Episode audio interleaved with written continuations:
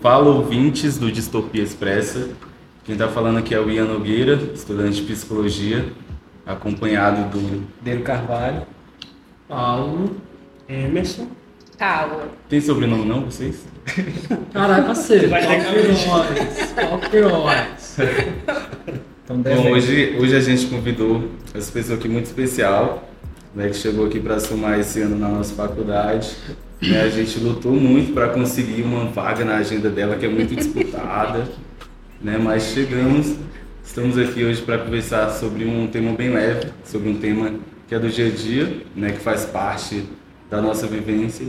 Então, é, primeiramente, seja bem-vindo, né, Paulo? Primeira participação, espero que de muitas.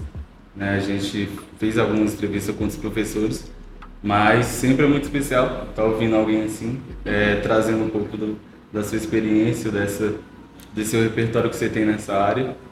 E queríamos ouvir um pouco hoje sua pessoa, o que você espera. Gente, obrigada. Eu estou muito feliz, sério. Assim, eu gosto muito dessas iniciativas de estudante que me levam até para o meu tempo de graduação, porque eu fui uma aluna muito assim, né, que participei de coletivo, de coisas, então fico muito feliz com essa movimentação na universidade. Acho que universidade é isso, né? Tem que ter projetos, tem que ter extensão, tem que, enfim, né, os estudantes ocuparem esse espaço. Então, eu estou muito feliz, assim, demorou para a gente conseguir marcar, mas eu estou me sentindo muito honrada, muito honrada com o convite de vocês. Professora, eu acho que para a gente começar, eu vou resgatar a mesma pergunta que eu fiz para a professora Paula naquele primeiro episódio de, sobre o amor, e para a gente também ver outras perspectivas, né? mas com a mesma pergunta. É, Pensando esse amor que também é, é, de certa forma, é, neuroquímico, mas também filosófico, comportamental, o que é o amor? Pergunta leve, né? Não, mas vocês me pegaram até numa fase boa, porque eu tenho lido muito sobre amor, né? Eu gosto muito da Bell Hooks, assim, acho que é, até contextualizando, né? Eu acho que uma coisa que mudou muito a minha experiência acadêmica foi um texto que eu li, que é um texto Vivendo de Amor, da Bell Hooks, né? Então ele já vem com esse nome. E esse livro, esse texto, né? Apesar dele não ser é, o, o objetivo dele, né, da Bell Hooks, não era que fosse terapêutico, mas quando eu li, ele teve um efeito terapêutico. E esse livro, ele é fundamental. Esse livro, gente, é um texto. Esse texto, ele foi fundamental, assim, na minha carreira, porque foi a partir dele que eu me organizei é, na minha trajetória de vida, na minha trajetória profissional. Que é um texto que ela vai falar sobre amor na vida de pessoas negras. E aí, quando eu li aquele texto, ele teve um efeito tão terapêutico, assim, eu tive tantos insights, que aí eu decidi, né, assim, fazer trabalhos na área, depois fazer mestrado. Então, é um tema que eu acho que ele é bem central. E a Bell Hooks, ela é essa autora, né, assim, que ela vai falar sobre amor. O livro dela, inclusive, né, uma das últimas publicações é tudo sobre amor, novas perspectivas, e ela vai falar muito sobre isso, assim, acho que tem muitas contribuições. E eu me identifico muito assim com as coisas que ela vai trazer. E também recentemente eu estou lendo outro livro que é né, A gente mira no amor e acerta na solidão, que é um livro que está bem famosinho, é, mas é de uma psicanalista, Ana Sui, e eu gosto também dessa leitura psicanalítica e eu acho que vale muito a pena assim. E as duas autoras elas vão trazer uma, uma perspectiva importante que é todo mundo é, fala sobre amor, anseia sobre amor, quer ser amado. Esse tema é o tema da nossa vida, é o tema dos nossos pacientes, de várias formas, porque quando a gente fala sobre amor, a gente não está falando só sobre relações amorosas, afetivas, sexuais, mas a gente fala né, de um amor de uma mãe de um filho, um filho, enfim, amor fraternal, relações de amizade que estão nesse lugar na nossa vida de amor. Então, tem, de modo geral, a gente fala muito sobre amor, só que esse tema ele tem caído também num lugar para algumas pessoas que é, ah, é uma besteira, eu não gosto de falar sobre amor, né? E aí as duas vão dizer assim, olha, mesmo quem se recusa, fala que amor não é importante, no fundo a gente entende que o amor ele é central. E aí eu, eu né, assim, parto mesmo da ideia que a Bell Hooks fala, né, que amor ela é um, é um conjunto de várias coisas, né, de cuidado, respeito, é honestidade. E a coisa mais chocante assim que a Bell Hooks vai trazer nesse livro é que muitas pessoas se sentem cuidadas, mas não se sentem amadas na sua vida. E a gente tem essa ideia, né, de que ah, se a gente cuida de uma pessoa, a gente está demonstrando amor, mas ela vai falar da importância de a gente definir o que é amor numa sociedade que vive o cinismo, vive o niilismo. Então, ela vai falar, olha, o fato das pessoas trazerem o amor como uma forma subjetiva, cada pessoa tem uma noção do que é o amor, dificulta a gente de saber o que é amor e praticar o que é amor, porque ela vai tirar o amor dessa questão de que ah, eu amo sem que eu, é, enfim, eu estou tão apaixonada que eu não sei o que eu estou fazendo. É, o amor é uma coisa que acontece sem a nossa ação e ela vai desmistificar isso. E eu acredito muito nisso, né? Que amor é uma escolha, a gente escolhe que a gente vai amar, porque é uma ação, né? E a gente precisa, quando a gente escolhe, respeitar a pessoa, ter responsabilidade com a pessoa, cuidado em todas as relações. Então eu gosto muito, assim, dessa ideia de tirar o amor de uma coisa que é muito só poética, de uma coisa que é muito fluida, né, que a gente não pode escolher, que a gente não pode praticar e trazer o amor para esse lugar de algo que sim, ele é escolhido, ele é construído, ele tem uma ação. E aí tanto tem que a gente pode aprender e ensinar. Então tem, tem muitas coisas, assim, eu falando que é como isso recai nas nossas relações familiares, nos nossos relacionamentos amorosos. Então é uma autora assim que acho que ela contribui muito nessa temática. Você falou da Bell Hooks aí, né? Eu tava lendo um livro dela também, Tudo Sobre Amor, um tempo atrás. E eu entrei assim, tipo, eu mergulhei naquele livro. Tem tanta coisa assim que não é discutida, que não é falada, que faz muito sentido, mas que precisava ter contato com alguém que teve esse olhar sensível assim mesmo, de falar, de, de se tornar uma referência, né? Uhum. Quando, quando fala sobre amor. É né? uma teórica assim, muito importante. Né? E que usa também dos, do recorte racial e de gênero também para estar tá validando desse pensamento. E aí tem, tem um, uma parte do livro que ela fala um pouco sobre a comunhão do amor e a importância dele não ser restrito, de você não vivenciar o amor de forma única. E aí pensando assim, tipo, na nossa sociedade, que hoje está pregando tanto o individualismo, sabe, cada um por si, que tem uma galera aí que vem já com um pensamento de que tem que ser um leão, parece estar no céu, sabe, você contra todos. Aí como que a gente pensa nessa comunhão como lugar importante frente a isso que está na, na sociedade sendo ditado assim como certo, ser individual. A Bell Hooks, né, é importante dizer que ela é uma feminista norte-americana e a gente tem a Ana Sui, né, que é uma professora é, universitária e que ela vai fazer essa discussão né, na perspectiva psicanalítica. O que, que eu acho também interessante da Bell Hooks? Ela não vai falar sobre o amor só numa perspectiva individual. Ela vai, ela vai trazer o amor como uma possibilidade de enfrentamento para questões estruturais, como machismo, patriarcado, como violências, porque ela vai identificar que a falta de amor né, em vários processos, ela não faz isso de uma forma simplista, colocando o amor né, como uma coisa romantizada. Pelo contrário, ela vai desromantizar o que a gente pensa sobre amor, ela vai trazer várias leituras, ela vai falar assim, olha, na sociedade a gente está tão acostumado né, com ideias de gênero sobre amor, com reproduções sobre amor, que isso, né, vou trazer para uma leitura psicanalítica, a gente internaliza muito isso e é a forma como a gente vai reproduzindo né, essas práticas amorosas. Só que ela vai dizer, olha, é, hoje, né, quando a gente pensa é, situações de violência, a forma como as mulheres são tratadas, isso tudo também tem a ver com amor. E aí ela vai construindo essa ideia dizendo, né, assim, amar, se amar né, e conseguir amar, partilhar no processo de comunhão, é uma prática é, libertária. E ela vai, é, como você falou, né, assim, dialogar muito com a população negra, porque dentro de uma estrutura né, racista, onde as pessoas negras elas crescem se odiando, né, assim, elas passam por um processo né, que o, o, o racismo ele cria um, um, complexo de inferioridade, ele coloca a pessoa negra né, num lugar de é, não poder viver e experimentar a própria identidade racial. Então a gente sabe que tudo que é atribuído né, à, à negritude é estigmatizado, é inferiorizado, é colocado né, num lugar muito ruim. E ela vai dizer né, assim, que a população negra também, né, se amar, experimentar essa prática, é uma forma de resistência, porque no mundo que diz né, que você tem que se achar feio, se odiar, não se relacionar, né, você não é o padrão da escolha amorosa. E aí você experimentar e você conseguir né, construir uma prática amorosa é você ir contra um sistema de dominação, contra um sistema de opressão. Então, eu sei que algumas pessoas, né, por se colocarem nesse lugar de achar o amor uma coisa boba, né, uma coisa que, enfim, né, não é tão importante na vida, é, tem dificuldade, acha que, nossa, será que a gente vai combater, né, parece uma coisa muito romântica. Mas quando a gente vai, vai fazendo a leitura, entendendo várias questões que ela vai trazendo, a gente vai entendendo, né, que o amor ele tem uma centralidade. E uma coisa que eu gosto muito dessa leitura que ela vai dizer é porque a, a Bell Hooks ela escreve esse livro numa metodologia narrativa autobiográfica, né? Então ela traz a vida dela, a história dela, para ela poder falar sobre amor. E aí ela vai né, começar. E assim, a Bell Hooks era terapeutizada, né? Era uma pessoa que fazia terapia, estava em contato com as próprias emoções. Acho que isso tem uma coisa porque as pessoas se identificam bastante com o livro. E aí tem uma parte que ela vai falar assim, olha, é, muitas vezes os pais, eles, é, as pessoas é, vivem com uma coexistência de amor e violência. E ela fala isso é confuso, porque a gente cresce nas nossas relações, a nossa primeira escola do amor é a nossa família. É lá onde que a gente ensina, a gente é ensinado, a gente pratica o amor.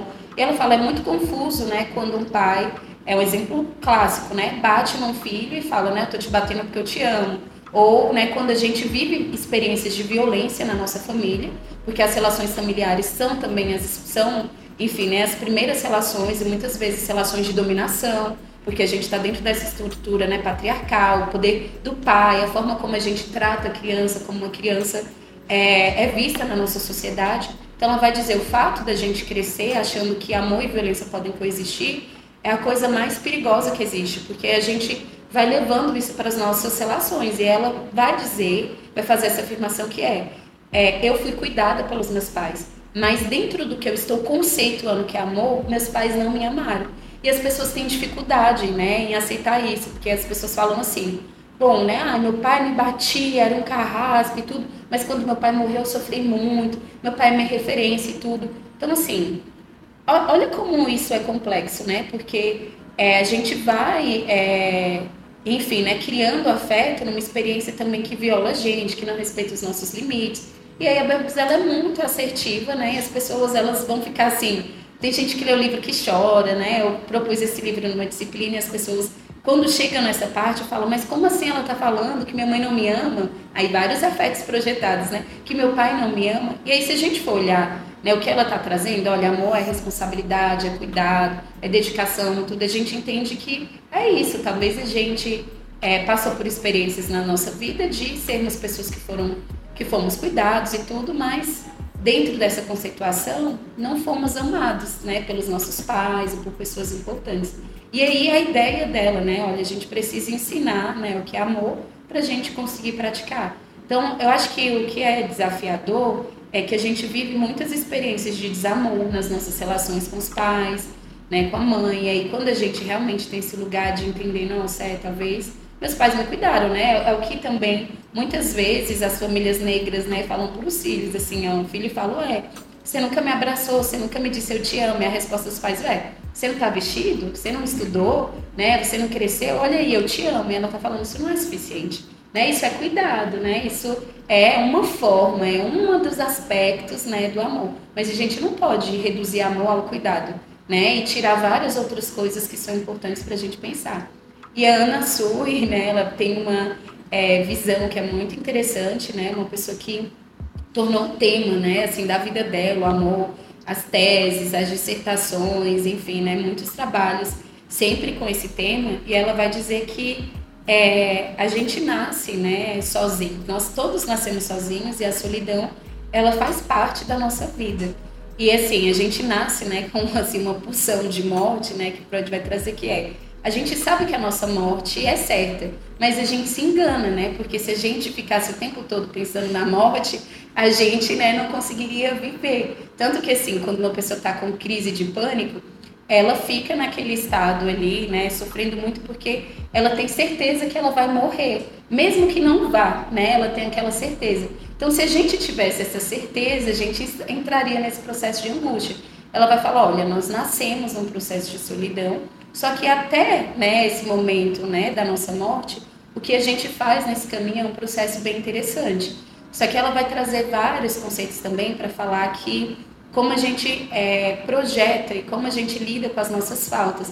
A gente tem essa ideia que vem lá de Platão, né, quando ele fala né, do banquete, né, que é, tem um mito, né, assim, que é, nós éramos seres, né, que tínhamos dois braços, duas pernas, duas cabeças, e aí, né, assim, Zeus ficou com muito medo, né, assim, da gente superar ele. E aí, então ele, deve, ele decide, né, assim, cortar, dividir a, as pessoas E aí ele joga a metade dessas pessoas em, em vários lugares. E é essa ideia de que a gente vive procurando essa nossa alma gêmea, essa nossa parte. Então a gente tem esse mito da nossa sociedade de achar que a gente tem uma, é, uma alma gêmea, que a gente tem metade da laranja, que a gente é incompleta e a gente precisa se completar. E aí você vai falar, olha, na verdade, a gente acha que vai lidar com uma falta, mas a gente duplica essa falta.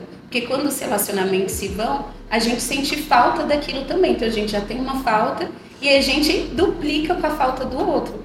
E aí é muito interessante, porque a gente pode entrar em várias discussões hoje, formatos de relações, dificuldades de amar, que é, assim, entender que não existe, né, assim, é uma pessoa que vai te completar, né, que vai, né, isso é, são os nossos desejos muito projetados, né? Que a gente espera que as relações amorosas, né, elas nos completem, elas, enfim, né, vão trazer várias coisas para a gente. E aí é, enfim, né, as frustrações, as decepções, né, que a gente vive nas relações amorosas também. Então tem muita coisa assim interessante para a gente pensar sobre amor. É, Hollywood fortalece muito esse pensamento aí. Se a gente for pegar aí um catálogo da Netflix aí, da Amazon, top 10 filmes aí de romance é o padrão. O amor sendo colocado como se fosse algo para ser vivido sempre só com outra pessoa de forma romântica. E com essa dualidade também, né? Da violência e também do amor junto, tá sempre uhum. interligado, né? E aí, é, por que, que eu gosto muito da Bell Hooks? Que a Bell Hooks vai falar, olha, é, a, a, sociedade, né, ela cria, né, ela produz né, uma relação para as mulheres de que o amor é a coisa mais importante, de que o casamento é a coisa mais importante né? Só que os homens não vivem isso da mesma forma. Essa conta não fecha, né? A gente pensa, pensando aí essa heteronormatividade, né? Então, assim, como que, né, as mulheres, elas crescem num processo, né, de, olha, amor, casamento, né, preciso ter filhos, isso é a coisa mais importante, e os homens, né, eles crescem numa perspectiva diferente. Como que isso, essa, essa junção vai dar certo? E ela vai falar também, né, que as, apesar das mulheres serem colocadas como as que mais amam, as mais apaixonadas, as pessoas que é, recebem mais legitimidade para falar sobre amor são os homens. Uhum. E aí ela vai trazer os livros, né, porque os homens são da Lua, as mulheres são de Marte. É aprender, ela vai falar que é o de serviço que são esses livros. Né, que é como se fosse uma receita de bolo onde todo mundo vai se adequar e como é uma ideia, né, assim, de é, agradar o outro, uma ideia estereotipada, uma ideia romantizada, né? uma ideia muito machista, patriarcal né? sobre essas relações. E eu acho que tem tanta coisa para a gente pensar, além dessa heteronormatividade, pensar assim como a nossa sociedade precisa construir outras formas de amor, porque o amor, né, assim, essa fala do amor é o que tem justificado várias violências, né, violência doméstica, feminicídio, é, enfim, relações de dominação nas famílias, né? Olha, eu te amo, eu não quero que você sofra, então você não vai viver sua, sua identidade de gênero, sua orientação sexual, você não vai fazer isso. Quanto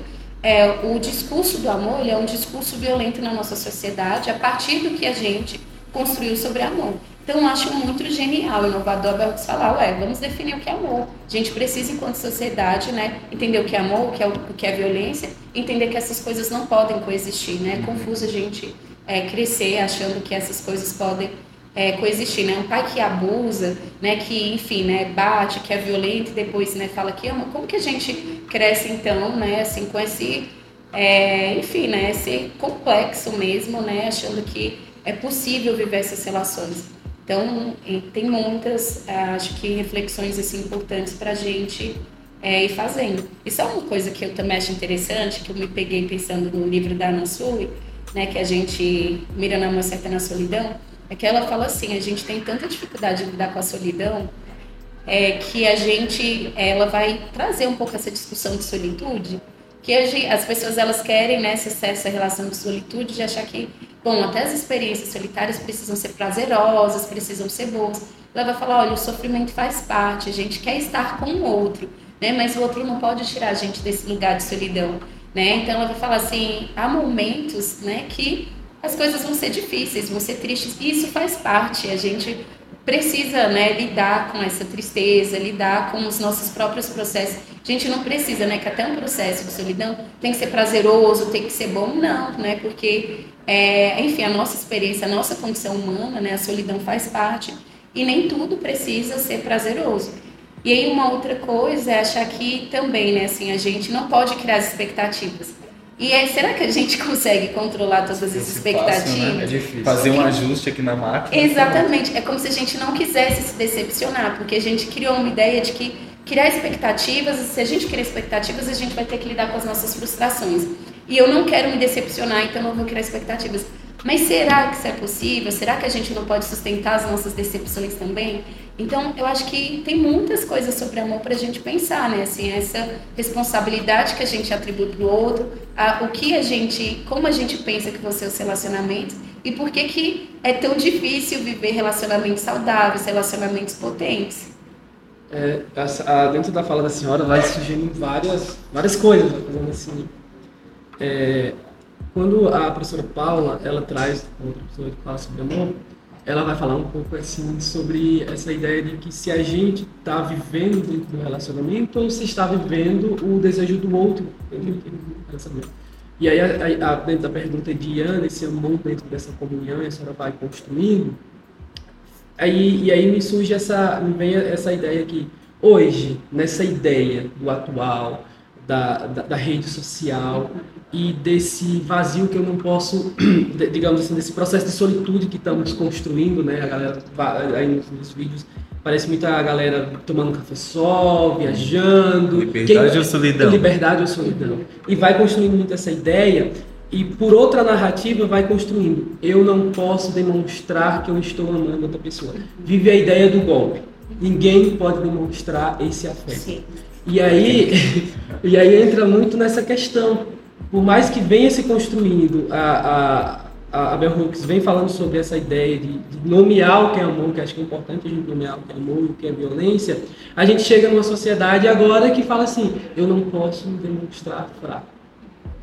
Como é que a senhora faz essa, esse comparativo de, desses assim, dois? eu não posso me demonstrar fraco, né? Ou quem ama é emocionado, né? Eu não, Aham, não posso. Mas na verdade tem um grande desejo de todo mundo de ser amado. E é isso, né? Assim, é o que vai ser. Eu, eu acho engraçado que esse livro, os dois livros, né? Assim, livros sobre amor já são muito bem lidos. E esses dois livros, né? Assim, eles é, foram best-sellers, então as pessoas estão lendo. E eu acho que isso é só denuncia, né, o quanto a gente é, tem uma necessidade de falar sobre amor, né, de, enfim, entrar em contato com esse tema. E, e aí é isso, né, assim, tem é, outras leituras que é o que a gente tem construído, né, que é uma pessoa que ama vai ficar muito vulnerável, né, hoje uma pessoa que está vivendo esse relacionamento com tantas coisas, tantas outras perspectivas de formato de relacionamento não pode demonstrar amor. E aí é, eu gosto de pensar a parte da psicanálise, né? Assim, o que, que é isso? Né? Assim, quando se tem um desejo, mas né, tem uma dificuldade também de é, revelar esse desejo, de assumir esse desejo. Tem uma outra coisa que eu estou pensando, que não é muito sobre isso que você falou, mas que eu não quero deixar de falar, que é assim, as relações de amizade, eu acho que são as relações mais amorosas que a gente vive na nossa, na nossa vida, né? E é uma potência a gente pensar, né, assim, quanto é, quando a gente sai desse lugar de romantizar, né, só os relacionamentos afetivos, sexuais, e a gente entende que o amor pode ser vivido em outras relações também, como as amizades elas ganham um lugar importante para nossa vida.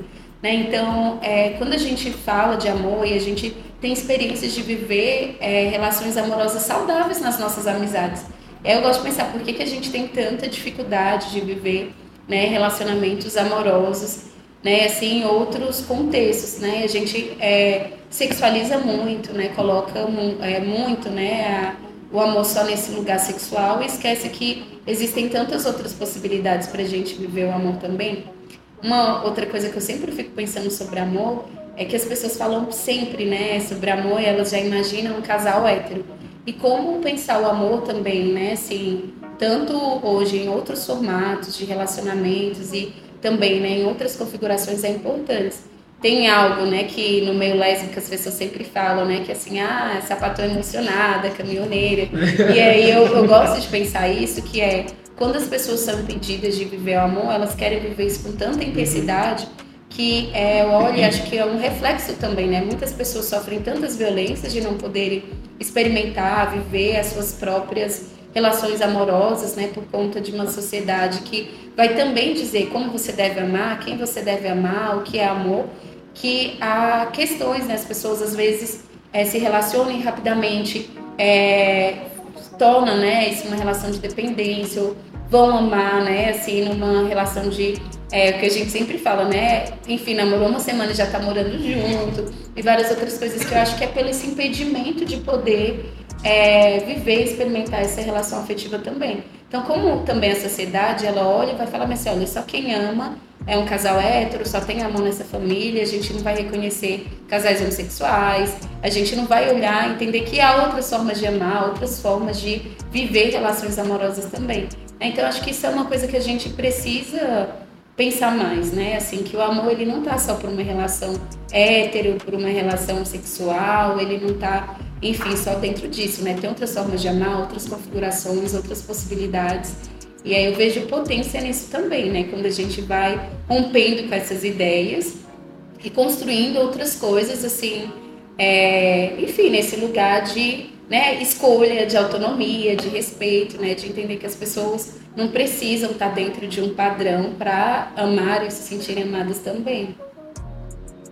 É interessante é, é, você vai falar isso, que a gente vê todo. Cada pessoa vive isso na sua família, né? A pessoa, os pais da gente falam, ah, mas você não tem que fazer isso, você não tem que amar desse jeito. Não, você está fazendo errado. Aí torna até o, o cara que é conhecido como um bananão, né? Que a gente vê que ele cuida da pessoa que está do lado dele, um casal que se cuida, mas que é visto pelas outras pessoas como fora do normal. Mas a forma de amar deles para eles é mais saudável do que as outras pessoas, que tentam não reproduzir isso, né?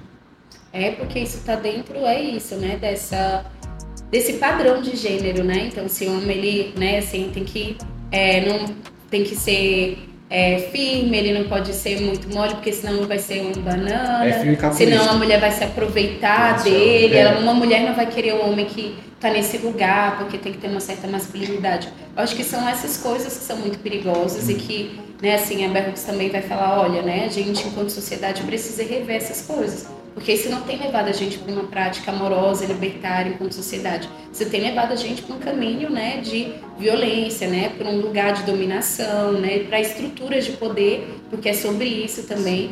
E a gente precisa, né, enfim, rever isso urgentemente. Então tem, tem esses processos assim também, né, de como patriarcado, estruturas com patriarcado, machismo, racismo, eles atravessam as nossas relações, né? A gente é, não está imune, amando, né, livremente. As pessoas acham que as escolhas, né, se dão assim de uma forma, né, muito espontânea, espontânea no sentido da naturalidade, né? Isso acontece sem qualquer ação. E por isso que eu acho também importante racializar, né, os estudos, que é o que eu gosto que, assim, quando a gente entende, né, que é, por exemplo, mulheres negras, né, vivem menos relações amorosas, vivem um processo de solidão, né, que é o que a gente vai falar sobre solidão da mulher negra. A gente está falando sobre uma estrutura que está dizendo quem é que merece ser amado, quem é que merece afeto, né, e quem não merece, né. Então é como a gente também é, pensa as nossas relações. Eu gosto também de pensar a relação entre homens, porque é, é muito cruel como o machismo, né, se ele permite que amigas durmam juntos, se abracem, é, se declarem uma para outra, mas as relações entre homens elas precisam ser distanciadas, né? Muitas vezes os homens nem têm amigos, né? Assim, porque crescem num processo é, tão perverso, né? Que diz que você não pode abraçar, né? Você não pode contar, você não pode falar sobre as suas questões. Você tem que lidar sozinho, silenciado, né? E aí eu acho que isso é muito perverso, porque se a gente não aprende, se a gente não pratica, vai José fala, gente, o amor precisa ser praticado.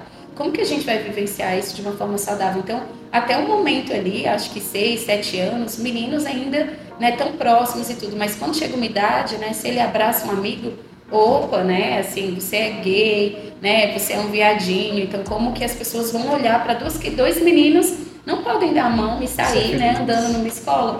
Isso é perverso porque é não poder viver, experimentar. Então a gente não deixa que, né, crianças, adolescentes, homens também vivam uma experiência saudável, amorosa. E isso tem vários impactos para a gente pensar, né? Então, só para dizer, né, assim, mais uma vez, enquanto o tema do amor, ele atravessa a nossa vida, sabe, em várias dimensões. E a gente precisa, né, assim, é, desromantizar né, esse amor e acho que trazer o amor mesmo como um tema que é né, central na nossa vida. Eu gosto de ouvir dois caras que são muito bons em música. Eu gosto sempre de trazer para o campo psicológico o que os caras estão cantando, sabe? é, Baco, não sei se você já ouviu, e Jonga. Sim. Baco, Baco lançou no ano passado, 2022, um álbum chamado QVVJFA. Quantas vezes você já foi amado? E nesse álbum o Baco está falando de amor, mas ele está falando da privação desse amor, desse amor negado. E ele está falando assim, vivemos hoje do ódio, não ligamos mais para nada. E a pergunta que eu quero fazer para a senhora é, dentro desse campo, os caras estão falando de amor, umas músicas que são altamente violentas, eles estão falando. Esse amor foi negado, esse amor foi negado. Quais são os corpos políticos que são desejantes? Ou melhor, quais são os corpos políticos que não são desejantes? Eu, eu acho muito interessante como as músicas, né? Porque o amor ele vai aparecer na música. Né? É na- a gente criou um termo para isso, né? Que é a sofrência. Sofrer por amor, né? Nas músicas, é, no sertanejo, é no pagode. Né? Assim, a gente é, vai ter né, o amor aí nesse lugar. E acho que é preciso é, racializar, né? Assim, o Bacchus, o blues, o Jonga, né? Assim, eles são homens negros, né? De um contexto é, específico, um lugar social específico. E aí eu acho que é como a questão racial atravessa, né? Assim, é como, é, principalmente os homens negros, eles vão estar num lugar sexualizado, né? Eles são objeto de desejo sexualizado, mas eles não são objeto amoroso, né? Então as pessoas colocam os homens negros no estereótipo, né? Que assim, ai, quero transar com o negão, né? Porque um, tre- um negão é a pessoa que vai me satisfazer, né? Aquele corpo que ao longo da história a gente vê que está muito objetificado, mas quando a gente pensa relações amorosas, famílias, a gente justamente quando a gente tira né, a questão só do cuidado e pensa, né, teve carinho, teve responsabilidade, né, teve, enfim, esse, esse conjunto de coisas, né, que a Bell Hooks vai propor enquanto amor, será que essas pessoas viveram? E não só, e, e entender que é isso, essas me atravessam as relações familiares, as relações, é, enfim, né, institucionais. Então, pensa pessoas que são, né, assim, ao longo da sociedade, que são odiadas, né, porque é isso que acontece, né, assim, são pessoas que não é, vivenciam um pouco essa experiência. Esse, esse texto que eu falei, que é o texto da Bell Hooks, Vivendo de Amor, ele é um marco, assim, né, o movimento negro, né, ler, ele é um, um texto muito poderoso, e ele é um texto que ele vai falar assim, olha, a população negra viveu relação de dominação, de exploração, de violência. A gente não tinha oportunidade de amar. Amar, inclusive, no contexto da escravização, deixaria uma pessoa mais vulnerável. Porque se ela tem um filho, se ela tem um parceiro, a qualquer momento aquele parceiro poderia ser morto, poderia ser vendido, poderia né, ser espancado. Então, não amar era um processo de resistência para você sobreviver. Quando o processo de escravização acaba, as pessoas estão ansiosas até querendo formar famílias, estar juntos. Só que pessoas que foram né, torturadas, né, que viveram sobre um processo de dominação, como que elas sabem amar? Como que você vai construir essa relação? E as pessoas, elas olham para a população negra e falam, uma população violenta, transgressora, danosa, né, que viveu nesse lugar. Então, assim, é, como que tem espaço, né? As pessoas olham para as mães negras e falam, ah, essa mãe não ama. Tem um conto que eu acho muito interessante da Conceição Evaristo, né, que, enfim, eu tive a oportunidade de é, discutir no encontro de literatura do, do Lendo Mulheres Negras, com Leia Mulheres Negras lá em Salvador. E aí foi interessante porque tinha muitas mulheres negras e muitas mulheres brancas.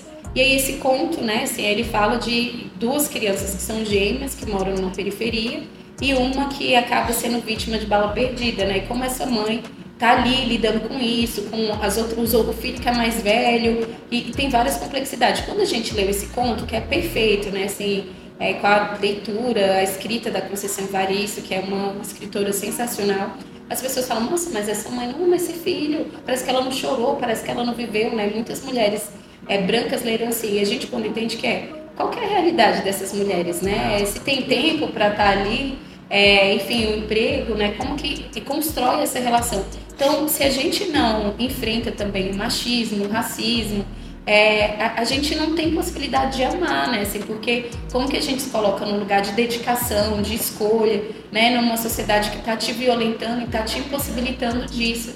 Então, é, quando as pessoas, né, às vezes olham para configurações de famílias negras, e aí tem até um trecho desse livro, né? É, Vivendo de Amor, que uma, uma filha vira para a mãe e fala justamente o que eu falei, né?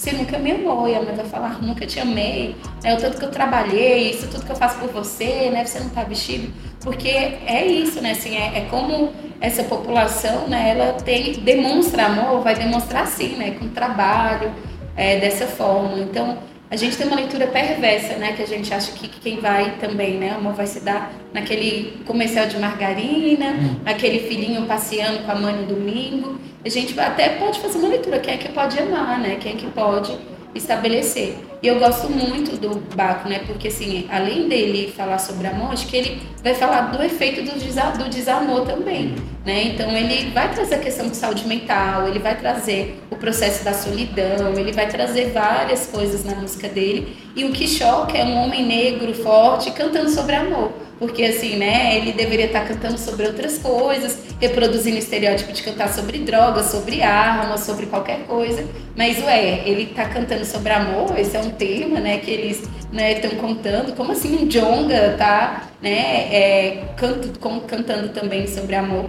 e até lembrei é, do que o Ian falou, dessa questão da comunidade, que acho que assim, o álbum é, Tudo Amarelo do Emicida, ele é uma questão da comunidade, como as pessoas negras é, viveram, vivenciaram uma experiência coletiva de amor naquele álbum, né? Aquela frase que ficou super, né? Tudo que nós tem é nós, assim, como a gente pode se fortalecer nessa experiência, como a comunidade, né? Esse é um conceito muito africano, ela é importante para a gente experimentar essas relações amorosas também. E aí, se a gente não muda, né? Essa sociedade que é violenta, né, que é homofóbica e tudo é isso, a gente vai vivendo cada, mais, cada vez mais amor. Então, por isso que amor, assim, é isso, né, uma questão política. Né? A gente não pode tratar do amor como se fosse só uma questão é, da nossa casa, uma questão familiar, uma questão individual. Porque se a gente não enfrenta algumas estruturas, será que a gente consegue, né, é, vivenciar essas possibilidades potentes, amorosas? Acho que não, né? Então, tirar mesmo desse lugar e politizar, entender que é isso, a gente precisa romper várias coisas para a gente vivenciar amor enquanto comunidade, enquanto sociedade. Inclusive falando do Baco aí, né? Dentro do público do rap, assim, teve uma treta muito grande, porque o primeiro álbum dele é chutando a porta, assim, ele tava no puro ódio do mundo, com razão também. Sim. Mas aí você pega o último, é muito distante, né? o desenvolvimento dele mesmo musical, mas emocional, trazendo ele também como uma figura importante. E eu vou puxar a sardinha pro nosso lado, porque o Baco também é terapeutizado. É. e ele vai falar, ele tem projetos, né? Tem várias pessoas negras de ajudar outras pessoas a fazerem é, terapia. Ele fala muito sobre a questão de saúde mental. E eu acho que quando a gente está em contato com as nossas emoções, quando a gente também tem um processo o que, que, é a terapia, né? Se eu não quero entrar nesse essencialismo de que todo mundo tem que fazer terapia, que terapia resolve tudo, eu acho que não é sobre isso. Mas é sobre um espaço de escuta, de você poder acessar, pensar sobre isso. Quando a gente para para pensar, o que, que é amor? Será que eu, como eu amo? Será que eu estou sendo amado? Qual é a importância disso? Acho que a gente vai elaborando várias questões da nossa vida, né? Então, acho que ele é uma pessoa que né, passou por esse processo, assim, de é elaborar um pouco que é a experiência dele enquanto homem negro, que ascendeu socialmente, que agora é visto diferente por conta dessa ascensão social. Então, assim, enfim, tem muitas coisas. E continuo falando, assim, né? É, quanto psicóloga clínica, né? O amor, ele é o tema. Ele é o tema, né? Um, um, uma filha que tem um conflito com a mãe, no fundo ela deseja ser amada, né? Como assim, minha mãe não me ama, né? Assim, é o, o, o tema, né? O tema das terapias centrais geralmente é o amor. Bom, então pensando assim na gente, né? Em quem está em casa, quem está na rua, quem está no trampo escutando esse, esse episódio também, é, com certeza deve sofrer com esse problema que é a, a, a comunicação, a dificuldade de se comunicar e comunicar de uma forma afetiva, de uma forma amorosa. Parece que é uma receita de boa, mas como que a gente faz para ter uma comunicação assim mais amorosa no dia a dia? Eu, eu acho que isso tem a ver com o que a gente já falou sobre desmistificar, desromantizar algumas coisas, né? Que é essa ideia que a gente cresce que eu falo sim, querendo não, ou que eu acho que a pessoa tem que saber o que eu quero e como os relacionamentos eles são construídos dessa forma, né? Então, eu fecho a cara e não comunico uma coisa, ou uma pessoa, né, geralmente namora, você quer uma coisa? Não, não quero não, tá tudo bem, né? Assim, como a gente aprende dessa forma. Eu acho que se a gente começar a pensar mais, a ler mais, a trocar mais, compartilhar mais sobre amor, a gente vai aprender, porque a gente precisa tirar desse lugar que é natural, que a comunicação é natural, porque não é. A gente pode ter aprendido nessas escolas, né, do amor, seja a família, os primeiros relacionamentos, de uma forma, eu acho que hoje a gente pode aprender outras coisas, né? Então, quando eu entendo que amor é uma escolha, que amor tem um propósito, que eu, eu, é uma ação e que dentro dessa ação, né, eu preciso me comprometer, sendo uma pessoa responsável, uma pessoa é cuidadosa, uma pessoa honesta, sincera, aí eu começo a, é, enfim, traduzir isso também, né, na expressão. Então, eu acho que, assim, se a gente reflete e muda um pouco essa lógica de como a gente está se relacionando, eu, e se a gente vai praticando isso nas nossas casas, com as, as pessoas que são próximas, eu acho que isso é, vai recair também sobre a forma como a gente se comunica, né? Aprender que eu. Uma coisa interessante agora que eu lembrei da Bell Hooks, que a vai falar assim: olha, uma comunicação amorosa é uma comunicação que diz a verdade. E quantas vezes a gente mente pro outro, a gente é, mascara o que a gente sente, né? Eu até no contexto da terapia eu falo, às vezes as, as pessoas é, não são sinceras porque elas pensam, ah, mas a pessoa vai ficar brava, ou eu né, não, não vou falar isso porque a pessoa vai lidar assim, porque a gente quer também até controlar como o outro vai reagir, ou a gente é, projeta muito sobre o outro. Mas se a gente entender que a responsabilidade da comunicação é essa aqui, falar a verdade, né, é uma forma amorosa, a gente também começa a se relacionar mais é, a partir de uma honestidade, de uma sinceridade, menos esse processo né, que a sociedade diz, né, que a gente tem que, a mulher tem que fazer jogos, que o homem tem que ser assim, a gente vai construindo uma comunicação, né, assim, melhor, mais honesta mesmo. É isso, terminamos aqui então com essa resposta maravilhosa aqui da Paulinha. Mais um episódio. Eu espero que quem tenha gostado compartilhe para a família, para a mãe, compartilha para o namorado, compartilha para quem for aí. Compartilha né? com seu amor. é isso, gente. Obrigado aí. E até a próxima. Obrigada, gente. É isso.